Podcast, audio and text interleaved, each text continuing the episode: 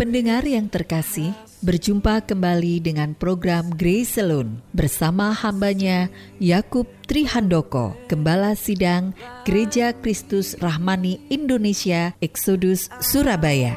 Kami berharap program ini membantu Anda menemukan anugerah Allah dalam setiap detail kehidupan dan belajar bahwa segala sesuatu adalah anugerah dan anugerah menopang segala sesuatu. Selamat mendengarkan. Dalam seminggu ini saya menerima beberapa pertanyaan orang baik melalui chat di WhatsApp maupun DM di Instagram saya dan beberapa orang ternyata menanyakan sesuatu yang sama yaitu pertanyaannya kurang lebih seperti ini. Apakah wajar kalau ada orang Kristen yang sungguh-sungguh itu mengalami kehancuran? Apakah wajar kalau bagi seorang Kristen tampaknya itu tidak bisa tampil secara gagah? Dan pertanyaan ini dikemukakan oleh beberapa orang sekaligus di dalam minggu ini. Dan bukan kebetulan sebetulnya kalau saya menerima pertanyaan-pertanyaan seperti itu. Dan saya selalu mengatakan adalah wajar bagi orang Kristen untuk mengalami ketakutan. Yang tidak wajar adalah kalau orang Kristen dikuasai oleh ketakutan. Sangat wajar kalau kita mengalami ketakutan, tapi sangat tidak benar kalau kita dikuasai oleh ketakutan. Mengapa tidak benar? Karena saya tahu bahwa kebangkitan Kristus itu adalah harapan kita semua. Di dalam Kristus ada pengharapan dan kalau pengharapan itu ada, maka ketakutan tidak bisa ada. Ketakutan mungkin bisa mengintip di depan pintu, tetapi ketakutan dan pengharapan tidak bisa berada di dalam satu ruangan yang sama. Karena ketika saudara punya pengharapan, maka pengharapan itulah yang akan terus-menerus mendesak ketakutan saudara, sehingga ketakutan itu akan keluar dari ruangan hati saudara.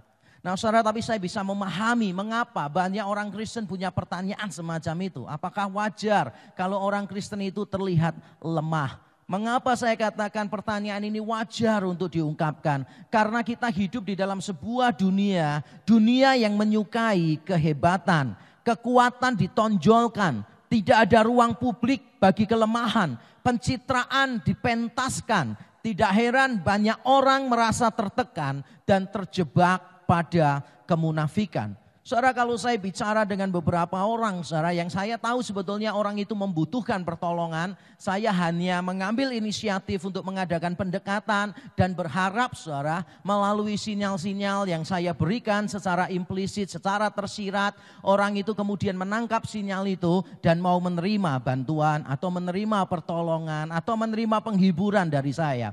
Tapi sering kali yang saya temukan adalah ada orang-orang yang terlalu pandai untuk menyembunyikan persoalan. Ada orang-orang tertentu yang terlalu mahir untuk menutupi kehancuran dirinya. Bahkan ketika orang lain menawarkan pertolongan pun itu dianggap sebagai sebuah penghinaan. Kenapa? Karena mereka hidup di dalam sebuah dunia yang sangat mengagung-agungkan kehebatan. Jadi semua orang kalau saya katakan semua, berarti semua orang itu menghadapi godaan ini. Walaupun tidak semua orang jatuh di dalam godaan ini. Tapi semua orang menghadapi godaan, kita itu ingin tampil baik saudara. Kita itu ingin tampil sempurna, tampil kelihatan hebat. Sehingga kita tidak memberi ruang sedikit pun di depan publik terhadap kelemahan-kelemahan kita.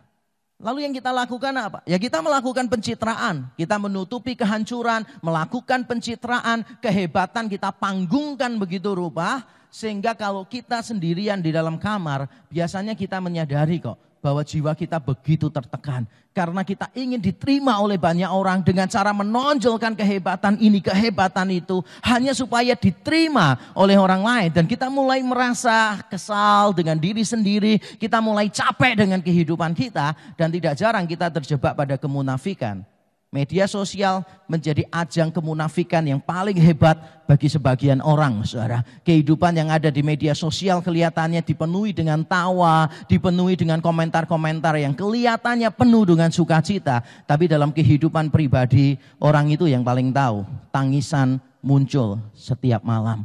Nah saudara kita hidup di tengah dunia seperti itu. Karena itu kita perlu menyikapi dunia semacam ini dengan benar. Di satu sisi kita tidak boleh menutupi kelemahan kita. Tapi di satu sisi kita juga harus tampil kuat saudara. Tapi bagaimana kita tidak menutupi kelemahan kita. Tapi kita juga bisa tampil dengan kuat yaitu kalau kita menyerahkan semua kelemahan kita di dalam tangan Tuhan yang sudah bangkit dari antara orang mati. Mari kita membaca satu teks Alkitab yang menjadi kesukaan saya di dalam 2 Korintus 4 ayat 7 sampai 12. Kita akan membaca secara bergantian seperti biasa. Saya akan memulai lebih dahulu 2 Korintus 4 ayat 7 sampai 12. Beginilah bunyi firman Tuhan. Tetapi harta ini kami punyai dalam bejana tanah liat supaya nyata bahwa kekuatan yang melimpah-limpah itu berasal dari Allah, bukan dari diri kami. Dalam segala hal kami ditindas namun tidak terjepit, kami habis akal namun tidak putus asa. Kami dianiaya namun tidak ditinggalkan sendirian, kami dihempaskan namun tidak binasa. Kami senantiasa membawa kematian Yesus di dalam tubuh kami, supaya kehidupan Yesus juga menjadi nyata di dalam tubuh kami.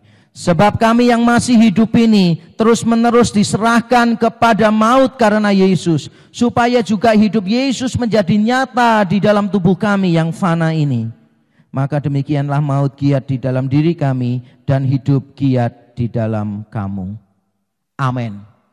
Paulus di sini menggambarkan kehidupannya, menggambarkan pelayanannya dengan sebuah bahasa figurasi, yaitu dia menyebutnya sebagai harta dalam bejana tanah liat. Saya akan bacakan kembali ayat yang ketujuh untuk Bapak Ibu Saudara. Tetapi harta ini kami punyai dalam bejana tanah liat supaya nyata bahwa kekuatan yang melimpah-limpah itu berasal dari Allah bukan dari diri kami. Saudara apa yang dimaksud dengan harta dalam bejana tanah liat? Kita perlu tahu dulu apa yang dimaksud dengan harta di sini, lalu kita juga perlu tahu apa yang dimaksud dengan bejana tanah liat di sini. Nah kalau kita membaca 2 Korintus pasal 4 ini dengan teliti, kita membaca satu ayat di atas teks kita hari ini, maka kita akan langsung menemukan yang dimaksud dengan harta di situ adalah pengenalan tentang Allah melalui Kristus. Di ayat yang keenam bagian yang B saya bacakan untuk Bapak Ibu Saudara.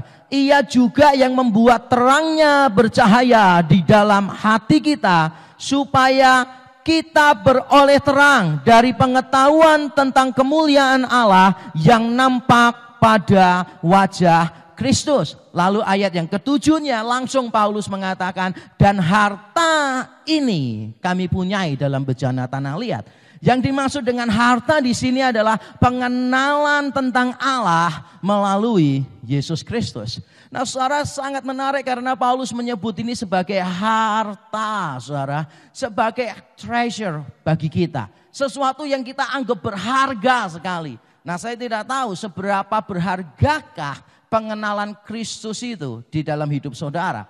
Karena ada beberapa orang Kristen yang tampaknya merasa hidupnya lebih berharga kalau mereka memiliki harta duniawi yang melimpah-limpah. Mereka merasa harga dirinya lebih naik, lebih tinggi kalau mereka memiliki semua kehebatan dunia daripada kalau mereka mengenal Allah di dalam Kristus Yesus. Padahal Paulus mengingatkan kita hari ini saudara bahwa sebetulnya harta kita adalah pengenalan tentang Allah melalui Kristus. Dan harta ini adalah pemberian Allah bagi kita. Di ayat yang ke-6b tadi saudara dimulai dengan kata ini. Ia juga yaitu Allah yang membuat terangnya bercahaya di dalam hati kita. Kita bisa memiliki pengenalan tentang Allah itu bukan karena kita belajar teologi, bukan karena kita punya logika yang sangat solid, bukan karena kita menguasai epistemologi dengan tajam, tetapi kita mengenal Allah karena pemberian Allah. Roh Kudus bekerja di dalam diri kita sehingga kita dimampukan untuk memahami terang Injil. Tanpa pekerjaan Roh Kudus di dalam hidup kita, tidak mungkin kita bisa memiliki harta tersebut. Mengapa saya mengatakan tidak mungkin? Karena di ayat di atasnya lagi, di ayat yang keempat, ketika Paulus berbicara tentang orang yang terus menerus menolak Injil, Paulus menjelaskan mengapa mereka terus menerus menolak Injil. Paulus mengatakan begini, yaitu orang-orang yang tidak percaya, yang pikirannya telah dibutakan oleh ilah zaman ini. Sehingga mereka tidak melihat cahaya Injil tentang kemuliaan Kristus yang adalah gambaran Allah. Jadi di ayat yang keempat ada orang-orang yang dibutakan oleh iblis, oleh roh-roh jahat. Sehingga bagaimanapun Injil diberitakan, bagaimanapun mereka mendengar Injil berkali-kali, mereka tidak bisa merespons itu. Kenapa? Karena pikirannya dibutakan oleh iblis, ilah zaman ini. Hanya ketika Allah bekerja di dalam diri seseorang, mengambil selaput itu sehingga orang itu bisa melihat cahaya Injil. Jadi ada bagian orang yang tidak bisa melihat cahaya Injil dan ada orang yang menerima terang itu di dalam diri mereka yang memampukan mereka untuk melihat cahaya Injil, menerima harta itu. Dengan kata lain Saudara, harta ini merujuk kepada pengenalan tentang Allah melalui Kristus dan harta ini adalah pemberian Allah bagi kita. Kita semua yang sudah percaya kepada Kristus dengan sungguh-sungguh, kita sudah memiliki harta ini. Tapi hartanya bukan hasil pencapaian kita, tetapi pemberian Allah di dalam hidup kita. Nah, apa artinya bejana tanah liat sekarang? Kita sudah tahu yang dimaksud harta itu apa. Sekarang kita akan melihat sebetulnya apa yang dimaksud dengan bejana tanah liat. Figurasi tanah liat ini sudah dipakai berkali-kali oleh para rabi Yahudi, oleh para filsuf Yunani Romawi, oleh banyak orang saudara. Sehingga pada saat orang menggunakan figurasi tanah liat, maka artinya itu bisa macam-macam. Tergantung konteksnya, tergantung poin yang mau disampaikan apa. Kita tidak bisa mengeneralisasi, tidak, tidak bisa. Jadi tiap kali melihat tanah liat selalu ada ide ini, tidak bisa. Lihat konteksnya dengan baik. Nah di dalam 2 Korintus pasal yang keempat ayat yang ketujuh ini, saya yakin yang dimaksud dengan tanah liat adalah ketidakberhargaan dan kelemahan. Ketidakberhargaan dan kelemahan. Kenapa saya bisa mengatakan demikian? Karena ayat tujuhnya saudara perhatikan, tanah liat ini dibandingkan dengan apa? Tetapi harta ini kami punyai dalam bejana tanah liat. Kalau bicara tentang harta, berarti tanah liatnya bicara tentang ketidakberhargaan. Supaya nyata bahwa kekuatan yang melimpah-limpah itu berasal dari Allah bukan dari diri kami. Dikontraskan dengan kekuatan yang melimpah-limpah. Berarti bejana tanah liat berbicara tentang kelemahan. Ketidakberhargaan dan kelemahan. Mungkin bagi kita kita jarang sekali menemukan bejana tanah liat. Kalau kita coba ingat-ingat di rumah kita, bejana tanah liat yang kita pakai apa? Paling genteng, kemudian pot bunga. Tapi yang lain-lain tampaknya sudah digantikan dengan plastik, dengan logam, dan seterusnya. Tapi bagi masyarakat kuno pada waktu itu, pada zaman Paulus, di dalam kalangan Yahudi maupun Yunani, mereka sangat paham sekali tentang bejana tanah liat. Bejana tanah liat itu adalah benda-benda yang mereka temukan setiap hari. Tidak ada orang melihat bejana tanah liat lalu mengagumi bejana itu. Tidak ada. Bejana tanah liat itu sama seperti tas kresek bagi kita. Atau mungkin sama seperti kemasan makanan-makanan siap saji. Tidak ada orang yang setelah makan, wah semua bungkusnya itu disimpan baik-baik. Kalau tetap ada harus cepat bertobat sih saudara. Berarti orang ini mungkin adalah tipikal orang yang pelit luar biasa. Kecuali kalau saudara mendapatkan uang dari situ, penghasilan saudara dari sana, silahkan nih saudara. Tapi saya belum pernah melihat ada orang yang wah, mengumpulkan itu semuanya sampai lama itu. Menurut saya kok tidak ada. Orang tidak akan menganggap tas kresek itu sesuatu yang berharga. Biasanya ketika kita menerima makanan, pakai daun pisang misalnya, setelah makanannya kita habiskan, ya daunnya kita buang, bungkusnya kita buang. Nah seperti itulah bejana tanah liat zaman dulu. Orang mulai memahami bahwa bejana tanah liat itu bisa ditemukan dengan mudah, bisa dibeli dengan murah. Dan bukan cuma itu, mereka juga tahu bejana tanah liat ini sangat rapuh sekali. Kalau orang pegang kemudian terpeleset, barangnya jatuh, kena tanah, kena batu, sudah pecah. Tapi orang akan mengatakan, ya udahlah, pecah ya sudah pecah. Beli yang baru lagi, buat yang baru lagi. Karena memang tanah liat menunjukkan ketidakberhargaan dan kelemahan. Jadi seolah-olah Paulus itu ingin memberitahu kita begini saudara, bahwa semua hal di dalam pelayanannya dia, di dalam kehidupannya dia adalah lemah dan tidak berharga.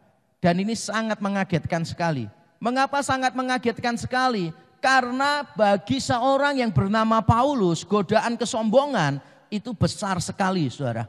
Paulus itu punya segala macam alasan untuk sombong. Bukan cuma itu, tapi coba kita lihat ya. Ketika Paulus menulis surat 2 Korintus, sebetulnya dia sedang difitnah. Di pasal 4 ayat yang kedua, dia membuat klarifikasi suara karena dipikir banyak orang Paulus itu uh, mengambil hati orang, bersilat kata supaya orang lain itu bisa menerima dia, lalu dia mendapatkan tunjangan hidup ini itu dan sebagainya. Paulus sedang difitnah dan bukan cuma itu, tapi dia sedang dibanding-bandingkan dengan rasul-rasul palsu yang suka memegahkan diri, yang suka menyombongkan diri. Nanti Bapak Ibu Saudara setelah ibadah bisa baca 2 Korintus pasal yang ke-11 dan bagian-bagian lain juga bicara tentang rasul-rasul palsu ini, saudara. Jadi Paulus mendapatkan tekanan, satu sisi dia difitnah, dikata-katai yang tidak-tidak, satu sisi dia dianggap lebih rendah daripada para rasul palsu. Bayangkan kalau saudara berada dalam posisi seperti Paulus. Saudara difitnah orang, dianggapnya itu rendah sekali. Dan saudara sedang dibandingkan dengan orang lain yang sebetulnya kalah jauh dari saudara. Maka yang akan saudara lakukan adalah klarifikasi, pembelaan. Bila perlu di media sosial, dan itulah kesalahan banyak orang saudara. Memberikan klarifikasi di media sosial dan seterusnya. Sehingga orang lain yang tidak tahu persoalannya jadi tahu. Sehingga orang lain yang hanya tahu sedikit pada akhirnya salah paham. Karena jumlah kata di media sosial sangat terbatas sekali. Saudara mungkin kita akan akan marah, lalu kemudian akan membalas sajian itu, membahas penghinaan itu, dan memberikan klarifikasi di depan umum. Tapi Paulus tidak. Justru Paulus memilih untuk menunjukkan kelemahannya dia supaya kekuatan Allah dinyatakan.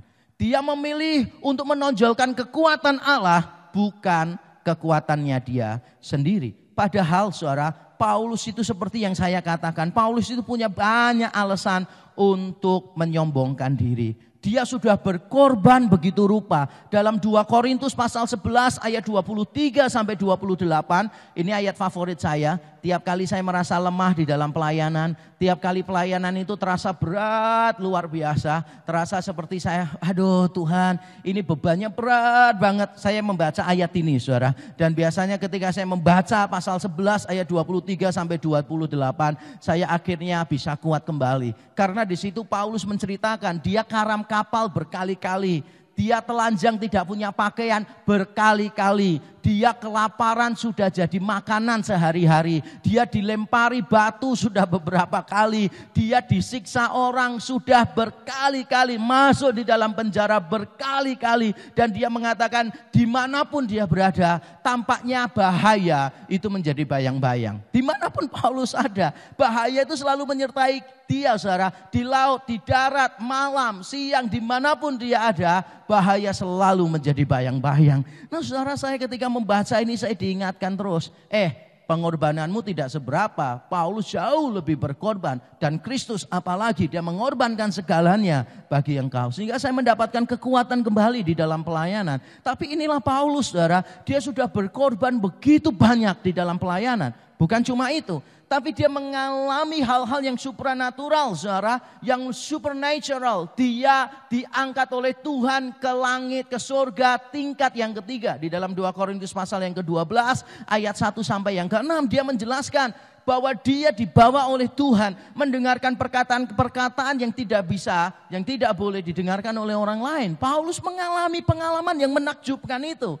Dan di dalam pasal 12 ayat 11 dan 12 Paulus mengatakan saudara bahwa apa yang menjadi tanda-tanda dia sebagai rasul di ayat 12 dan 13 dia mengatakan dinyatakan melalui tanda-tanda yang ajaib, melalui mujizat-mujizat yang luar biasa. Jadi Paulus saudara punya sejuta alasan untuk sombong. Kalau saudara sombong biasanya karena apa? Satu, pintar. Dan Paulus ini pintar sekali. Di antara semua penulis perjanjian baru, menurut saya yang paling pintar adalah Paulus. Saudara berasal dari sekolah yang keren, luar biasa, orangnya juga Paulus. Karena Paulus dididik oleh Gamaliel, tokoh Taurat yang sangat disegani pada zaman itu. Saudara mungkin punya nama, Paulus lebih punya nama lagi. Karena sebelum dia bertobat, dia menjadi salah satu pimpinan yang dipercaya untuk menganiaya orang-orang Kristen. Saudara boleh menyebutkan semua kelebihanmu, you name it. Tapi saya percaya kelebihanmu tidak akan close kepada kelebihan Paulus. Tidak akan dekat saudara akan tetap jauh dengan Paulus. Tapi Paulus memilih untuk tidak menonjolkan kekuatannya. Tapi sebaliknya ini yang dia ceritakan saudara di dalam surat 2 Korintus. Pasal pertama ayat 8 dan 9 dia berkata begini. Sebab kami mau saudara-saudara supaya kamu tahu akan penderitaan yang kami alami di Asia kecil. Beban yang ditanggungkan atas kami adalah begitu besar dan begitu berat. Sehingga kami telah putus asa juga akan hidup kami. Bahkan kami merasa seolah-olah kami telah dijatuhi hukuman mati. Tetapi hal itu terjadi supaya kami jangan menaruh kepercayaan pada diri kami sendiri. Tetapi hanya kepada Allah yang membangkitkan orang-orang mati. Paulus tidak malu menceritakan bebannya yang berat, bahkan dia putus asa, dia pernah kehilangan harapan. Tapi bersyukur dia tidak pernah kehilangan Tuhan. Tapi dia tidak malu menceritakan kehancurannya dia. Bahkan di dalam pasal yang ke-12 ayat 10 Paulus mengatakan, "Karena itu aku senang dan rela di dalam kelemahan, di dalam siksaan, di dalam kesukaran." Senang dan rela ya, bukan terpaksa. Di dalam kesukaran, di dalam penganiayaan dan kesesakan oleh karena Kristus. Baca sama-sama. Sebab jika aku lemah, maka aku kuat. Sebab jika aku lemah, maka aku kuat. Nah saudara Paulus sekali lagi dia mengatakan aku senang dan rela di dalam kelemahan. Dan dia ceritakan itu kelemahannya. Ini adalah sebuah kritikan terhadap dunia di mana kita tinggal sekarang. Ini adalah kritikan terhadap kita, saya dan saudara yang sering kali jatuh pada kesombongan yang sering kali ingin menceritakan pencapaian, kehebatan, andil kita, luar biasanya kita dan sebagainya. Walaupun awalnya dimulai dengan ya puji Tuhan ya, Tuhan itu baik ya, tapi cuma satu kalimat saudara. Setelah itu ceritanya tentang what I do, what I do, what I do, what I do semuanya. Sehingga orang melihatnya cuma wow orang ini hebat, orang ini hebat. Bukan Tuhannya yang kelihatan hebat karena kita jarang menceritakan kelemahan kita. Hamba-hamba Tuhan juga begitu saudara. Saya pernah tahu, saya bincang-bincang dengan salah seorang hamba Tuhan, saya diajak makan oleh dia. Dan saya tahu saudara, salah satu anaknya itu punya persoalan sebetulnya. Dan saya sempat berjumpa dengan anaknya begitu. Dan saya ingin masuklah di dalam kehidupan hamba Tuhan ini karena saya merasa saya cukup dekat juga dengan dia saudara Lalu saya berusaha untuk ya memberikan sinyal-sinyal. Saya beritahu, eh saya bertemu loh sama anaknya. Oh iya ta, di mana bertemunya? Bertemunya di sini begitu. Tapi dia langsung mengganti topik pembicaraan. Sehingga saya tahu bahwa dia tidak ingin persoalan anaknya itu saya ketahui. Padahal saya sudah tahu semua persoalan anaknya. Saudara sangat sulit memang untuk membuka diri, menceritakan kekurangan kita, kelemahan kita kepada orang lain, apalagi untuk meminta pertolongan dari orang lain. Sehingga kita berusaha untuk tampil hebat, tampil kuat, tapi malam hari berapa kali kita harus menangis, saudara. Berapa kali kita merasa sendirian, berapa kali kita merasa munafik karena semua senyuman kita di siang hari, senyuman kita di depan orang hanyalah peran yang kita mainkan di malam hari kita lebih banyak menangis daripada kita tersenyum. Secara kita pasti capek, mau tampil hebat di depan orang. Maka berhentilah untuk tampil hebat di depan orang. Pencitraan. itu adalah kebiasaan yang tidak menyehatkan bagi kerohanian. Pencitraan adalah kebiasaan yang tidak menyehatkan bagi kerohanian. Saudara belajar untuk merengkuh, merengkuh kelemahan kita. Nah kita diperhadapkan dengan dua paradoks ini saudara. Satu sisi kita ini punya harta, yaitu Injil, yaitu pengenalan kita tentang Allah melalui Kristus. Tapi di sisi yang lain kita juga sadar harta itu dibungkus di dalam bejana tanah liat yang tidak berharga, yang murah, yang lemah. Sehingga kalau boleh saya mau mengatakan, memberi nasihat kepada Bapak Ibu Saudara begini. Tidak peduli seberapa mahal harta di dalamnya, bejana tetaplah tidak berharga.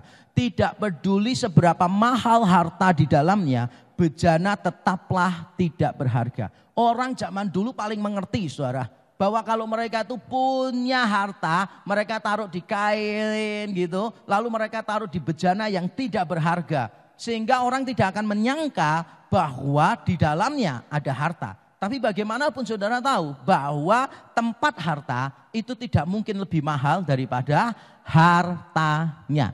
Kecuali bagi Sebagian orang saudara, terutama mahasiswa kos-kosan itu saudara, yang dompetnya biasanya lebih mahal daripada uang yang ada di dalamnya. Karena dompetnya itu sering kali suwung saudara, orang Jawa bilang tidak ada penghuninya, saudara, tidak ada penghuninya. Atau mungkin itu berlaku atas dompet beberapa di antara kita saudara, yang kalau uang masuk sebentar langsung bisa keluar lagi begitu kan. Dengan cepat dia masuk, dengan cepat dia keluar, sehingga tiap kali terima duit, lagu kebangsaan kita adalah Kau datang dan pergi sesuka hatimu. Kurang lebih begitu saudara. Yang tidak kenal lagu ini bersyukurlah berarti masih muda saudara. Mungkin kita mengalami bahwa eh, enggak kok dompetku lebih berharga daripada di dalamnya. Di dalamnya enggak ada kartu kredit, adanya kartu rumah sakit, klinik, kartu BPJS dan seterusnya. Tapi kalau zaman kuno dulu orang ngerti kok saudara. Bahwa bejana tanah liat itu pasti tidak berharga. Harta di dalamnya yang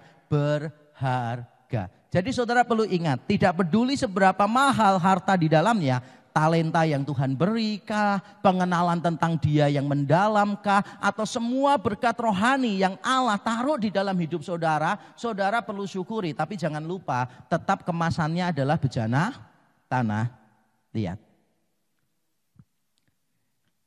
Seperti celengan tanah liat yang rela dihancurkan supaya harta di dalamnya dapat bermanfaat Demikianlah seharusnya kehidupan kita yang singkat. Kehidupan kita ini singkat, saudara. Kita diberi kehidupan itu untuk sebuah tujuan. Sama seperti celengan tanah liat itu, saudara. Ketika hartanya, uangnya sudah penuh di sana, maka yang dilakukan adalah celengan itu dipecahkan. Celengan ini way adalah bahasa Indonesia, saudara. Saya sudah cek di KBBI, sekaligus saya mengecek yang benar itu paskah atau pasca. Ternyata yang benar adalah pasca dan saya baru tahu tahun ini, saudara. Tidak ada kata hanya sebetulnya. Jadi selamat pasca, bukan paskah. Gitu. Tapi kalau nggak ada paskahnya itu kan rasanya kurang begitu. Tapi saudara membiasakan diri untuk mengucapkan pasca terutama ini masa-masa penyebaran virus corona COVID-19 sehingga kalau pakai H itu penyebarannya lebih kuat sudah paskah gitu. Itu sekitar ribuan, 1200-an virus lah saudara keluar dari mulut saudara. Jadi saya juga mengecek celengan ini sudah ada di dalam KBBI dan kata celengan ini berasal dari kata dasar yaitu celeng ya. Binatang celeng. Terima kasih ya. Saudara jangan heran ya, kenapa namanya celengan tapi saya belum pernah menemukan celengan bentuknya celeng. Saya, saya belum pernah menemukan celengan bentuknya celeng karena kata dasarnya memang bukan celeng, Saudara. Nah, kita ini seperti celengan tanah liat yang kalau hartanya mau dipakai bermanfaat untuk orang lain, caranya adalah celengannya dipecahkan. Jadi kalau Saudara ingin supaya apa yang Tuhan taruh dalam hidupmu, harta rohani itu saudara ingin harta rohani itu bermanfaat untuk orang lain, saudara harus rela untuk memecahkan harta itu, memecahkan bejana tanah liatnya. Supaya hartanya bisa bermanfaat untuk orang lain. Itu satu-satunya jalan. Orang yang tidak mau membiarkan dirinya hancur, remuk di dalam pelayanan. Orang itu tidak siap untuk melayani. Saya ulang sekali lagi, orang yang tidak siap untuk membiarkan dirinya hancur dan remuk di dalam pelayanan, orang itu belum siap untuk melayani. Justru melayani itu artinya kita siap diremukkan supaya harta di dalam diri kita membawa manfaat bagi orang lain. Kecuali kita telah merengkuh kelemahan-kelemahan kita dengan rela di dalam pelukan kasih karunia. Sola Gracia hanyalah slogan tanpa makna. Saudara orang-orang reform terkenal dengan orang-orang yang paling lantang menyuarakan sola gracia. Hanya kasih karunia. Grace Alone. Pelayanan saya pun saya kasih nama Grace Alone Ministry, Grammy gitu kan. Wah slogannya keren banget, Grace Alone, hanya anugerah. Tapi saya perhatikan orang-orang reform seperti saya dan saudara semua, kita adalah orang-orang yang paling tidak paham tentang kasih karunia. Kita paling banyak membicarakan, tapi kita tidak banyak untuk memahaminya. Mengapa saya bisa mengatakan demikian? Sebab kalau kita paham tentang kasih karunia, maka kita akan menjadi orang-orang yang rendah hati menjadi orang-orang yang lebih berbelas kasihan kepada orang lain. Bukan orang-orang yang merasa diri paling benar dan menjadi hakim untuk banyak orang. Bukan. Tapi kita akan menjadi orang yang berbelas kasihan karena kita tahu siapa kita sebenarnya. Dan kita sering kali mau tampil sempurna di depan orang. Tidak perlu saudara. Kita tidak perlu tampil sempurna karena memang kita tidak sempurna.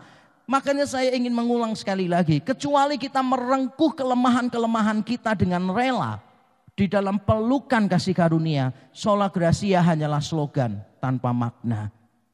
Bahkan kesaksian bagi Tuhan sering kali menjadi ajang kesombongan ketika kelemahan diri sendiri lupa untuk ditonjolkan. Saudara ini godaan bagi saya, godaan untuk semua kita saudara. Ketika kita memberi kesaksian tentang betapa baiknya Tuhan bagi kita. Biasanya itu cuma ada di depan aja kalimat yang menggambarkan Tuhan baik. Selebihnya adalah menggambarkan usaha kita, pengalaman kita, usaha kita, kepandaian kita, usaha kita, semuanya itu kita terus, saudara. What what we do, what we do. Sehingga kesaksian sering kali menjadi ajang kesombongan. Saya sangat berhati-hati saudara karena saya pun ketika menceritakan bagaimana Tuhan bekerja di dalam pelayanan saya di Reform Methodist Community di REC kadangkala saya mendapati diri saya terjatuh pada kesombongan. Tiap kali berbicara tentang bagaimana Tuhan bekerja di tengah-tengah kita, ada selalu muncul godaan saudara bahwa ini berperan ini, si A berperan ini, si B berperan ini, dan itulah kedagingan kita. Tapi mari kita belajar supaya kesaksian kita bagi Tuhan kelihatannya harus benar-benar bagi Tuhan. Jangan sampai kesaksian bagi Tuhan menjadi ajang kesombongan. Nah bagaimana supaya tidak menjadi ajang kesombongan? Yaitu kalau kita berani cerita tentang kelemahan diri kita. Nah sekarang kita akan masuk wujud konkret harta dalam bejana tanah liat. Yang dimaksud itu apa sih sebetulnya? Bejana dalam tanah liat. Ada harta berarti berharga, tapi bejana tanah liat berarti tidak berharga. Ada harta berarti luar biasa ini menjadi kekuatan, tapi bejana tanah liat kelemahan. Apa sih sebetulnya wujud konkretnya? Ada dua wujud konkret yang akan kita lihat. Yang pertama saudara adalah penyertaan Allah dalam pelayanan yang berat. Ayat 8 dan 9 saya bacakan untuk Bapak Ibu saudara. Ayat 8 dan 9. Dalam segala hal kami ditindas namun tidak terjepit. Kami habis akal namun tidak putus asa. Kami dianiaya namun tidak ditinggalkan sendirian. Kami dihempaskan namun tidak binasa.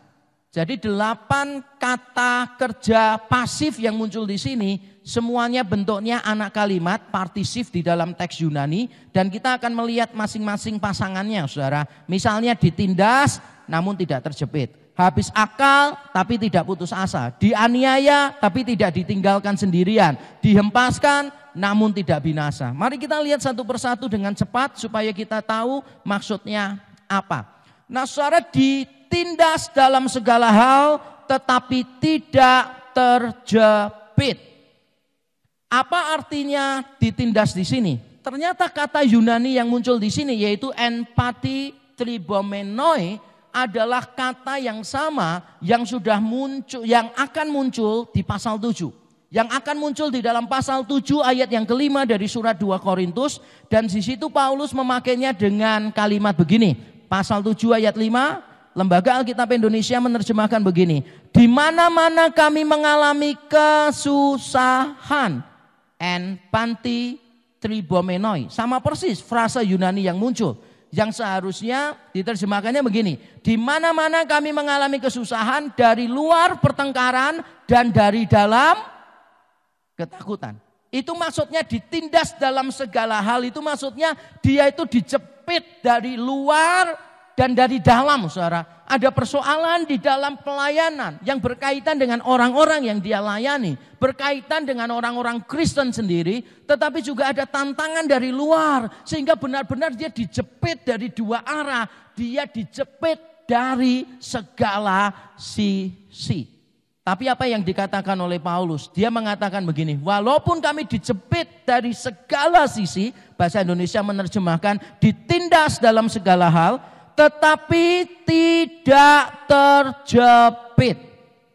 Kata tidak terjepit ternyata itu juga muncul saudara di pasal 6 ayat yang ke-12 dan saya bacakan kata ustenokorumenoi itu juga muncul di dalam bagian ini. Saya bacakan 2 Korintus pasal 6 ayat 12 dan bagi kamu ada tempat yang luas dalam hati kami tetapi bagi kami hanya tersedia tempat yang sempit di dalam hati kamu. Bagian awal ayat ini seharusnya diterjemahkannya begini. Kalian tidak dibatasi oleh kami, tetapi bagi kami hanya tersedia tempat yang sempit di dalam hati kamu. Jadi ketika Paulus mengatakan tentang tidak terjepit, maksudnya adalah dia tidak berada di dalam tempat yang sempit. Jadi walaupun dia ditindas dari segala arah, tapi Paulus mendapati bahwa ruang geraknya tetap ada. Allah tetap memberi dia ruang gerak untuk memberitakan Injil. Mungkin contohnya adalah ketika dia berada di dalam penjara, dia terjepit, dia tidak bisa melakukan banyak hal. Dia juga menderita persoalan lain, yaitu orang-orang yang Kristen yang memberitakan Injil tapi tidak suka dengan Paulus, mereka mengambil keuntungan ketika Paulus berada dalam penjara. Saudara nanti bisa baca di Filipi pasal yang pertama. Jadi di luar Paulus dimasukkan penjara, itu tindakan orang non-Kristen, tapi di kalangan orang Kristen mereka juga menyusahkan hati Paulus. Tapi apa yang terjadi? Paulus mengatakan justru di dalam penjara dia dipakai Tuhan untuk memberitakan Injil kepada penghuni istana. Bahkan di dalam penjara dia menjadi sumber dorongan dan kekuatan. Orang-orang Kristen lain di luar menjadi semakin semangat untuk memberitakan Injil. Jadi ada tantangan dari luar, ada dari dalam digencet begitu rupa. Tapi Paulus mendapati bahwa dia selalu diberi ruang oleh Allah. Selalu diberi ruang oleh Allah untuk melakukan sesuatu. Berikutnya Paulus mengatakan demikian, kami habis akal tetapi tidak putus asa. Kami habis akal tapi tidak putus asa. Secara kata Yunani habis akal, aporumenoi, kalau bahasa Indonesia habis akal itu berarti habis, akalnya kan tidak ada ya. Kalau akalnya tidak ada berarti artinya apa? Kamu tuh nggak punya akal, kamu tuh nggak punya otak gitu kan ya. Rasanya kok artinya beda sih saudara. Habis akal artinya bukan itu. Habis akal itu muncul beberapa kali, aporeo kata dasarnya, muncul beberapa kali di dalam perjanjian baru itu untuk kebingungan atau ketidaktahuan. Misalnya dua orang yang jalan ke Emmaus gitu, terus berbincang-bincang dengan Yesus setelah Yesus bangkit, mereka tidak sadar bahwa itu adalah Yesus. Jadi Yesus menegur mereka karena mereka tidak paham tentang itu. Atau ini bisa jadi dipakai dalam Yohanes 13 ketika Yesus memberitahu orang yang mengambil rotinya itu bersama aku, dialah yang menyerahkan aku. Lalu murid-murid lain kebingungan dan tanya, siapa ya, siapa ya, siapa ya. Nah kebingungan di situ adalah kata Yunani yang sama, aporeo. Atau bisa jadi kata aporeo ini kalau kita batasi pada surat Paulus, maka kita menemukan contoh yang baik, yaitu di surat Galatia. Ketika Paulus di pasal 4 ayat 20 dari surat Galatia, Paulus berkata demikian, aku tuh heran dengan kamu. Mengapa kamu lekas berbalik dari Injil kembali kepada hukum Taurat? Jadi habis akal di sini tuh maksudnya keheranan yang luar biasa. Kita sampai nggak habis pikir gitu. Kok bisa sih terjadi seperti itu? Nah di dalam pelayanan kita saya yakin ada momen-momen seperti itu. Di dalam kehidupan kita pasti ada momen-momen kita bingung dengan cara kerja Tuhan. Kalau memang Tuhan berdaulat, kenapa keluargaku bisa kena COVID-19?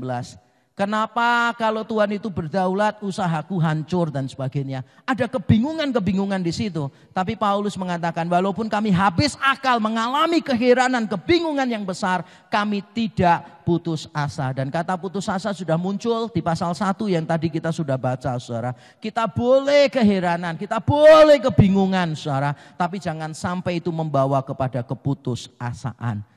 Lalu Paulus juga menambahkan kami dianiaya tetapi tidak ditinggalkan sendirian. Kata dianiaya di sini saudara diokomenoi berasal dari kata Yunani dioko yang artinya itu mengejar sebetulnya. Jadi bukan cuma dia dianiaya tetapi dia dikejar. Ke mana pun dia pergi dia kejar terus menerus.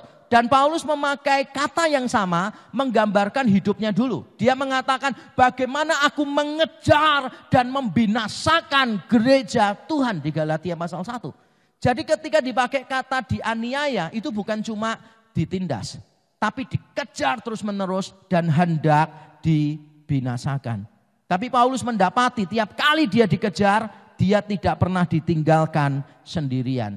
Teman-teman Paulus meninggalkan dia dia bilang itu di 2 Timotius pasal 4 ayat 10 Demas meninggalkan dia pada waktu di 2 Timotius 4 ayat 16 dia juga mengatakan banyak orang meninggalkan aku tetapi Paulus mendapati Tuhan tidak pernah meninggalkan dia. Jadi mungkin saudara berada dalam keadaan seperti ini. Saudara dikejar terus menerus saudara. Beberapa yang punya utang pasti tahu dikejar oleh siapa saudara. Yang cicilannya jalan terus saudara walaupun pekerjaan berhenti begitu kan. Tapi cicilan jalan terus saudara tahu siapa yang mengejar saudara. Nah saudara mungkin kita berada dalam posisi dikejar terus menerus, menderita terus menerus. Tapi yakinlah bahwa kita tidak pernah ditinggalkan sendirian. Bahkan orang-orang yang seharusnya menolong kita, orang-orang yang sekarang sukses yang dulu kita tolong, orang itu tidak menolong kita, tapi kita percayalah ada Tuhan yang tidak pernah meninggalkan kita. Dan yang terakhir Paulus menggambarkan demikian saudara, dihempaskan tetapi tidak binasa, dihempaskan kata balomenoi. Nah, saudara kata dihempaskan di sini kalau saudara pakai bahasa Indonesia, menghempaskan itu artinya apa ya? Menghempaskan itu artinya apa ya? Hempas itu. Orang anak muda pasti bingung ya. Nah bahasa Yunaninya dihempaskan tuh begini. Dibanteng ke bawah. Itu artinya dihempaskan. Jadi kata Yunani yang dipakai di sini kata balomenoi adalah kata yang berhubungan dengan di tanah. Jadi kalau misalnya ada pohon, pohon itu ditebang sampai jatuh ke tanah, itu namanya kata Yunani ini dihempaskan. Atau kalau ada rumah diluluh lantakkan, dihancurkan, itu namanya dihempaskan di sini. Jadi dihempaskan itu dipukul, dilemparkan sampai ke bawah. Tapi walaupun Paulus berkali-kali dilemparkan sampai ke bawah, tapi dia mendapati dia tidak pernah binasa. Binasa itu maksudnya dia tetap ada. Tidak binasa itu maksudnya dia tetap ada, saudara. Kata binasa ini muncul di dalam kisah Rasul pasal yang kelima. Orang yang memberontak namanya Yudas. Dia mengaku diri sebagai Mesias. Memimpin banyak orang berusaha untuk memberi kemerdekaan kepada bangsa Yahudi. Dan Yudas itu binasa. Maksudnya apa? Sudah tidak ada lagi. Ada beberapa orang sudah tidak ada lagi, sudah tidak ada lagi. Tapi Paulus mendapati tiap kali dia dibanting, saudara, tiap kali dia diempaskan, eh dia masih ada tuh. Tiap kali dia ditekan, eh masih ada tuh, saudara. Nah Paulus mengatakan, inilah kehidupan harta dalam bejana tanah liat. Kayak begitu, saudara. Jadi ketika saudara lihat dianiaya, saudara ingat dihempaskan, ini semua bicara tanah liatnya. Tapi ketika tidak habis dia tidak putus asa, dia tidak ditinggalkan sendirian. Kenapa? Itu bicara tentang hartanya, tentang sesuatu yang positif. Nah saya ingin membacakan suara dari Kolose 1 ayat 11, ini ayat yang penting sekali. Kolose 1 ayat yang ke-11 kita baca bersama-sama, 1, 2, 3. Dan dikuatkan dengan segala kekuatan oleh kuasa kemuliaannya untuk menanggung segala sesuatu dengan tekun dan sabar. Jadi kalau saudara itu menanggung sesuatu dengan tekun dan sabar, itu buktinya saudara dikuatkan dengan segala kekuatan oleh kuasa kemuliaannya. Sama seperti Paulus saudara ketika dia dianiaya, apakah mujizat terjadi? Tidak kok. Ketika dia habis akal apakah seribu malaikat datang memberi dia ide? Tidak juga.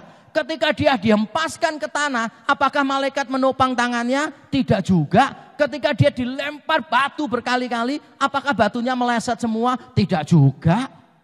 Tapi di situ Paulus mengalami kuasa Tuhan juga, saudara. Sehingga saya mau mengatakan demikian. Kekuatan Allah yang hebat tidak selalu dinyatakan melalui mujizat, atau tindakan yang hebat. Saya ulang sekali lagi saudara, kekuatan Allah yang hebat tidak selalu dinyatakan melalui mujizat atau tindakan yang hebat. Kita sering kali berpikir Tuhan nyatakan kuasamu, nyatakan kuasamu dengan cara apa? Wah sesuatu yang besar terjadi saudara. Corona kita hardik bersama-sama supaya berhenti hari ini begitu kan. Wah kelihatannya hebat, spektakuler, mujizat, luar biasa. Tapi saya yakin kalaupun besok masih ada berita tentang corona COVID-19. Saya yakin yang salah bukan Tuhannya saudara. Yang salah adalah orang-orang Kristen, hamba-hamba Tuhan tertentu yang punya pemahaman yang dangkal terhadap kehebatan Tuhan. Kekuatan Allah yang hebat tidak selalu dinyatakan melalui mujizat atau tindakan yang hebat. Bahkan ketika saudara terpapar virus ini, bahkan ketika usahamu hampir kolaps, bahkan ketika kekuatanmu mulai habis saudara, Allah tetap bisa bekerja di dalamnya, yaitu membuat saudara tetap bertahan. Tetap bertahan dalam segala kesulitan adalah bukti dari iman yang benar dan penyertaan Tuhan yang besar. Kita sering kali tertipu saudara dengan teologi-teologi tertentu yang duniawi, yang mengagung-agungkan kehebatan saudara, yang mengagung-agungkan hal-hal yang kelihatan spektakuler, yang luar biasa dan kita berharap Allah melakukan itu dalam hidup kita. Ketika dia tidak melakukan, saudara menjadi kecewa dengan Tuhan. Yang salah bukan Allah, yang salah adalah teologinya. Maka penting sekali memiliki teologi yang benar. Minggu lalu saya sudah beritahukan kepada saudara, tidak ada kerohanian yang sehat tanpa teologi yang tepat. Teologi yang tepat penting untuk kerohanian kita saudara. Mari kita tetap bertahan dalam segala kesulitan. Karena itu adalah bukti dari iman yang benar dan bukti dari penyertaan Tuhan yang besar. Amin saudara. Ini penting untuk kita pahami. Yang kedua saudara wujud konkret dari harta dalam bejana tanah liat itu apa? Sebetulnya wujud konkretnya apa sih? Selain tadi penyertaan Tuhan di dalam pelayanan yang sulit, dalam kehidupan yang berat. Yang kedua adalah kehidupan yang mencerminkan kematian dan kehidupan Kristus. Saya bacakan ayat 10 sampai 12 dengan cepat. Kami senantiasa membawa kematian Yesus di dalam tubuh kami supaya kehidupan Yesus juga menjadi nyata di dalam tubuh kami sebab kami yang masih hidup ini terus-menerus diserahkan kepada maut karena Yesus supaya juga hidup Yesus menjadi nyata di dalam tubuh kami yang fana ini, maka demikianlah maut giat di dalam diri kami dan hidup giat di dalam kamu. Jadi Paulus mengatakan bahwa dia selalu membawa kematian Yesus di dalam hidupnya supaya kehidupan Yesus juga nyata di dalam hidupnya. Dan ini wah luar biasa penting. Kenapa penting? Karena banyak orang ingin menjadi seperti Yesus dalam hal kuasa. Tetapi hanya sedikit yang ingin menjadi seperti dia dalam hal karakter lebih sedikit lagi yang ingin menjadi seperti dia dalam kematian. Pada waktu Yesus melakukan mujizat, semua orang nyanyinya, aku mau sepertimu Yesus. Benar ya? Ketika Yesus menunggang balikan meja penukar uang kita langsung, yang karakternya keras, yang tidak sopan langsung menyanyi, ku mau sepertimu Yesus. Tapi pada waktu bicara tentang Yesus yang lemah lembut, yang sabar begitu. Ada berapa banyak orang berani menyanyikan ku mau sepertimu Yesus. Pada saat kita ditantang untuk mengalami penderitaan bahkan mati di dalam pelayanan. Ada berapa banyak di antara kita yang siap menyanyi, ku mau jadi sepertimu Yesus. Kalau mau menjadi seperti Yesus dalam hal kuasa, banyak suara jumlahnya. Tapi mau menjadi seperti Yesus dalam karakter jumlahnya jauh lebih sedikit. Dan yang paling sedikit adalah menjadi seperti Yesus di dalam kematian. Tapi apa artinya membawa kematian Yesus? Apa sih artinya membawa kematian Yesus? Secara kata yang dipakai di sini dalam bahasa Indonesia memang terbatas dan saya sendiri juga kalau disuruh menerjemahkan saya mungkin tidak bisa menemukan satu kata. Karena ternyata kata kematian di sana adalah kata yang khusus. Biasanya kalau kematian itu dalam bahasa Yunani dipakai kata thanatos, thanatos. Tapi kata thanatos tidak muncul di ayat ini. Sebaliknya, kata yang muncul adalah kata nekrosis. Nekrosis itu bukan death. Uh, ya, nekrosis itu bukan death. Death itu tanatos. Nekrosis itu adalah proses menuju kematian. Makanya beberapa Alkitab bahasa Inggris dengan tepat menerjemahkan misalnya King James Version, New American Standard Bible menerjemahkannya begini, the dying of Jesus. Jadi proses Yesus mati itu loh. Bukan the death of Jesus, tapi the dying of Jesus. Dan ini penting saudara, karena Paulus bisa memakai kata thanatos yang lebih umum. Tapi dia sengaja memakai kata necrosis. Dan konteksnya memang cocok. Misalnya ini, Paulus berkata begini, kami senantiasa membawa kematian Yesus. Senantiasa, berarti kan berkali-kali.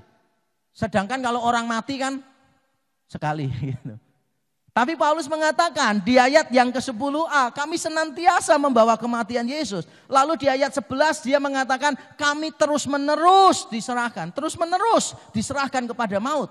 Lah kalau dia mati kan cuma sekali, nggak mungkin mati berkali-kali. Sehingga yang dimaksud di sini bukan kematiannya saudara, tetapi peristiwa yang membawa pada kematian. Jujur ya saya tanya kepada Bapak Ibu saudara.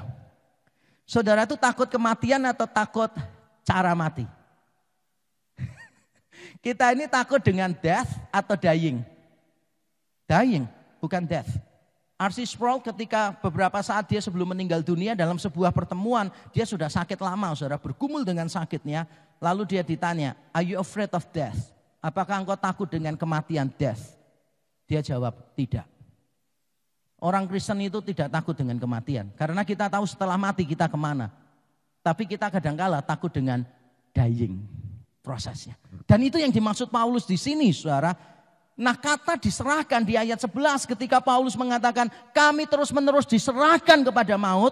Kata Yunani diserahkan di sana, para didomi adalah kata yang dipakai untuk Yesus ketika dia menderita. Berkali-kali saudara bisa mengecek sendiri di Alkitab, ayat-ayatnya sudah saya tampilkan. Di situ Tuhan Yesus sering kali dikatakan tiba saatnya anak manusia diserahkan. Jadi bukan dibunuh, tapi diserahkan. Prosesnya dari awal sampai dia akan mati, saudara.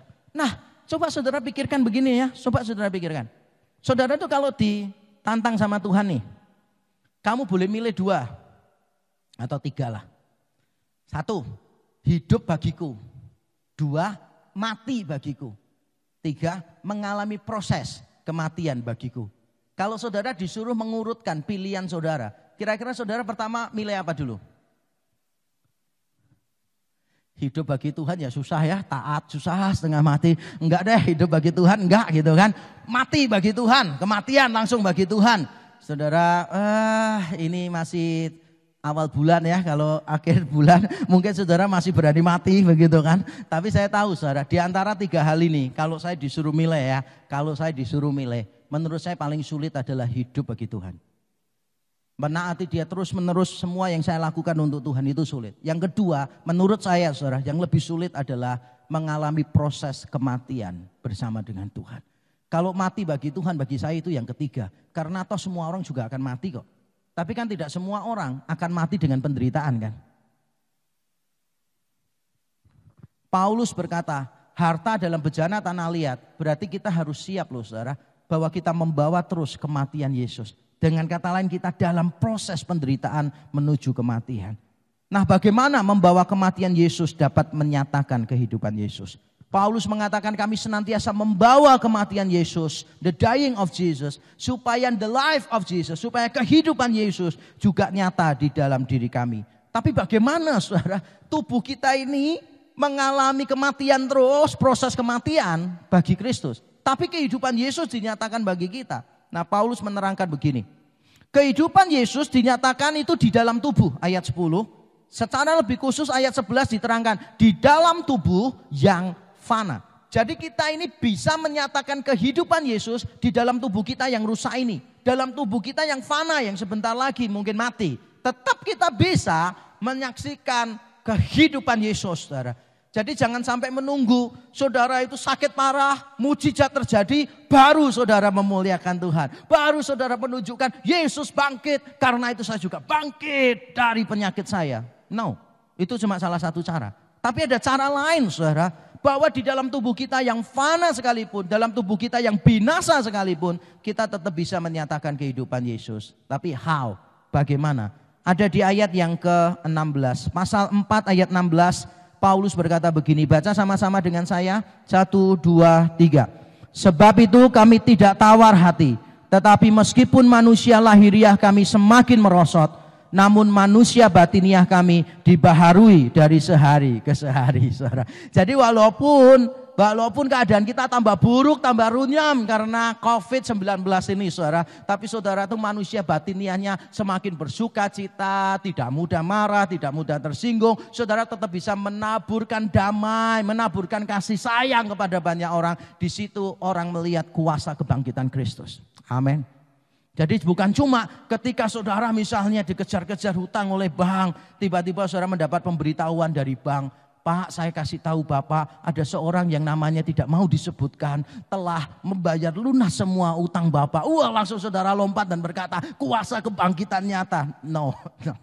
Bahkan ketika keadaan kita tambah runyam pun selama kita bisa bersuka cita, memiliki damai, kita bahkan menghibur orang lain, bisa menolong orang lain di dalam kesusahan. Di situlah kehidupan Yesus dinyatakan di dalam kita.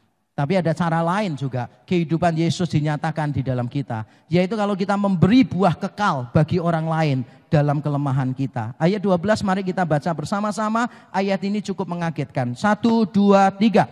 Demikianlah maut giat di dalam diri kami dan hidup giat di dalam kamu. Wah kaget saya. Karena sebelumnya Paulus mengatakan demikian. Kami senantiasa membawa kematian Yesus supaya kehidupan Yesus nyata di dalam kami. Tapi ternyata di bagian terakhir dia berkata demikianlah maut giat di dalam diri kami. Tapi hidup giat di dalam kamu. Memberi buah kekal bagi orang lain dalam kelemahan kita. Itulah kuasa kebangkitan yang nyata saudara. Jadi kita sering kali memikirkan semuanya serba hebat, serba mujizat. Makanya kita kehilangan kesempatan untuk menjadi berkat dan menunjukkan kekuatan kebangkitan yang hebat dalam diri kita. Saya ingin menutup dengan beberapa kalimat saudara. Kerelaan untuk berkorban bagi banyak orang merupakan bukti kuasa kematian dan kebangkitan Tuhan dalam diri seseorang. Kerelaan untuk berkorban bagi banyak orang. Seperti Paulus mengatakan maut giat di dalam diri kami, tapi hidup giat di dalam kamu. Itu adalah bukti orang-orang yang mengalami kebangkitan Tuhan. Saudara saya sungguh bersyukur tiap hari saya mendoakan para penata layan live streaming di tempat ini saudara. Yang mau keluar dari rumahnya, Berarti itu mereka siap merengkuh bahaya, saudara. Ketika mereka pulang masuk ke rumah, saudara tahu yang harus dilakukan apa? Mereka harus lepaskan pakaiannya semuanya, langsung dicuci, direndam dengan air sabun. Mereka harus mandi lagi, begitu ribet, saudara, protokol untuk kesehatannya. Tapi saya bersyukur mereka melakukannya untuk kita. Mungkin anggota keluarga ketika mereka keluar untuk latihan, keluar untuk melayani di tempat ini, mungkin mereka juga khawatir, saudara. Tapi saya bersyukur, saudara, kerelaan untuk berkorban bagi banyak orang orang merupakan bukti kuasa kematian dan kebangkitan Tuhan dalam diri seseorang. Kita percaya bahwa Tuhan yang sudah mengalahkan kematian, kita percaya bahwa Tuhan yang sudah mengalahkan kematian adalah Tuhan yang sama yang membangkitkan di dalam diri kita kerinduan yang besar untuk berkorban. Kristus sudah berkorban, dia mati supaya dia memberi hidup kepada kita. Makanya sangat wajar kalau kita yang sudah diberi hidup kita pun berani mati untuk orang lain. Dan itulah pelayanan. Berikutnya saudara, segala pencapaian akan dilupakan dan ditinggalkan orang. Dunia menawarkan kehebatan, iya. Dunia menawarkan pencapaian yang hebat-hebat. Tapi saya mau mengingatkan saudara, segala pencapaian akan dilupakan dan ditinggalkan orang. Yang tetap bertahan hanyalah nilai-nilai kekekalan yang kita wariskan dalam kehidupan seseorang. Ketika hidup saudara, ketika pengorbanan saudara, ketika penderitaan saudara bisa membawa berkat bagi orang lain, memberikan nilai-nilai kekal kepada orang lain, di situlah yang akan terus bertahan saudara. Makanya tidak lupa saya mengulang lagi nasihat saya, don't waste COVID-19, saudara. Jangan membuang percuma COVID-19 ini. Walaupun bisnismu kacau, kesehatanmu terganggu, rumah tanggamu mungkin mengalami masalah dengan situasi yang tidak diprediksi ini. Tapi percayalah saudara, bahwa di tengah situasi apa pun kita tetap bisa mewariskan nilai-nilai yang kekal untuk banyak orang. Jadi cari cara di dalam momen-momen yang sulit ini supaya saudara bisa menolong orang lain, supaya saudara bisa menghadirkan nilai-nilai kekal bagi orang lain. Mungkin saudara menelpon orang lain, menanyakan kabarnya, mendoakan mereka. Makanya saya memberitahu gembala lokal hamba-hamba Tuhan di rak ini saudara, sehari mereka harus menelpon sekian banyak jemaat di momen-momen seperti ini, mendoakan mereka satu persatu, mengingat nama mereka saudara. Itulah yang akan kita berikan nilai-nilai yang bersifat kekal. Mungkin saudara bisa memberikan bantuan kepada jemaat lain yang sedang membutuhkan kehilangan pekerjaan. Saya tahu beberapa jemaat kehilangan pekerjaan. Saya tahu beberapa jemaat saudara mengalami kerugian di dalam bisnisnya mencapai 70 persen, 80 persen. Ada yang 30 persen saudara. Yang kerugi 30 persen pun berkata puji Tuhan Pak cuma 30 persen. Karena dia tahu yang lain bisa 80 persen, yang lain bisa kolaps saudara. Tapi saudara bisa berdoa untuk mereka, menemani mereka di dalam perjuangan itu. Dan itulah nilai-nilai kekal yang kita bisa berikan. Dan yang terakhir sekali kita baca bersama-sama. Satu, dua, tiga. Ketakutan manusia yang terbesar yaitu kematian. Telah dikalahkan dalam kebangkitan Tuhan. Sehingga selalu ada harapan di dalam Tuhan. Bahkan di tengah keterpurukan dan kehancuran. Saya percaya selalu ada harapan di dalam Tuhan. Saudara kita tidak pernah tahu apa jadinya hidup kita kelak. Apakah kita akan terpapar virus COVID-19 dan akhirnya kita berjumpa dengan pencipta kita, dengan penebus kita. Ataukah kita dijaga Tuhan dari semua penyakit ini. Tapi mungkin usaha kita, Tuhan biarkan mengalami kehancuran supaya kita menemukan dia. Saudara tidak tahu apa yang akan terjadi dalam hidup saya, dalam hidup saudara. Tapi satu hal yang saya tahu, ada harapan di dalam Tuhan. We don't know about the future. But we know who holds the future. Kita tidak tahu masa depan, tapi kita tahu siapa yang memegang masa depan itu. Saya mengundang setiap saudara untuk datang kepada Tuhan. Mungkin kau gentar, mungkin kau takut menghadapi situasi yang tidak menentu ini. Mungkin sekarang usahamu sedang terjun bebas ke bawah. Mungkin kau tidak punya lagi persediaan. Mungkin kau kehilangan pekerjaanmu. Atau mungkin kau harus tetap bekerja untuk memberi nafkah keluargamu. Dan pekerjaanmu mengharuskan engkau bertemu dengan banyak orang. Sehingga engkau mudah untuk terpapar virus yang berbahaya ini. Tapi mari datang kepada Tuhan. Ada pengharapan di dalam Tuhan. Jangan biarkan kesusahan ini, penderitaan ini terbuang percuma. Mari mencari cara supaya saudara bisa berkorban bagi orang lain. Mari mencari cara Supaya engkau bisa memberikan nilai-nilai kekal kepada orang lain. Dan tidak hanya terfokus pada penderitaanmu, penderitaanmu, penderitaanmu, dan penderitaanmu saja. Tapi mulai memikirkan bagaimana engkau bisa menjadi berkat bagi orang lain. Mari masing-masing kita berdoa. Terima kasih Tuhan. Haleluya. Terima kasih Tuhan. Terima kasih. Terima kasih Tuhan. Haleluya. Haleluya. Thank you Jesus. Terima kasih Tuhan. Kami tenang di dalammu. Kami berserah penuh kepadamu. Ya Kristus, Juru Selamat kami, penebus kami. Terima kasih. Terima kasih. Engkau sudah mengalahkan ketakutan kami yang terbesar yaitu kematian. Sehingga tidak ada satupun yang bisa membawa kami kepada ketakutan. Kami mungkin mengalami ketakutan. Tapi kami tidak mungkin dikuasai oleh ketakutan. Kami mungkin tidak tahu apa yang akan terjadi di masa depan kami. Tapi kami tahu siapa yang memegang masa depan kami, yaitu Kristus yang sudah merengkuh penderitaan itu bagi kami, yang sudah mati di atas kayu salib untuk menyelesaikan persoalan kami yang terbesar yaitu dosa. Yang sudah mengalahkan ketakutan kami yang terbesar yaitu kematian. Dan kepada Kristuslah kami berserah penuh. Kepadamulah kami berserah penuh. Karena kami tahu your life of Christ is our hope. Bahwa kehidupanmu ya Kristus adalah pengharapan kami. And it is true. Dan itu benar. Dan kami aman di dalam engkau. We are safe. Kami aman bukan karena kami tidak bisa punya persoalan, bukan karena kami tidak bisa dihempaskan dan menghalami kehancuran. Kami tenang karena di tengah kehancuran pun tanganmu menopang. Dan itu cukup bagi kami. Terima kasih. Di dalam Kristus Yesus kami berdoa dan kami mengucap syukur. Amin.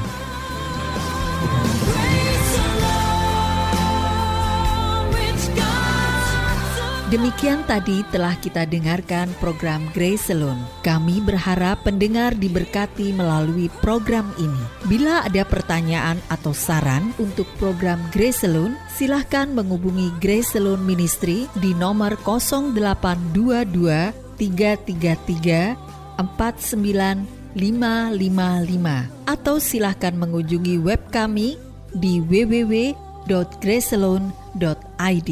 Tuhan memberkati.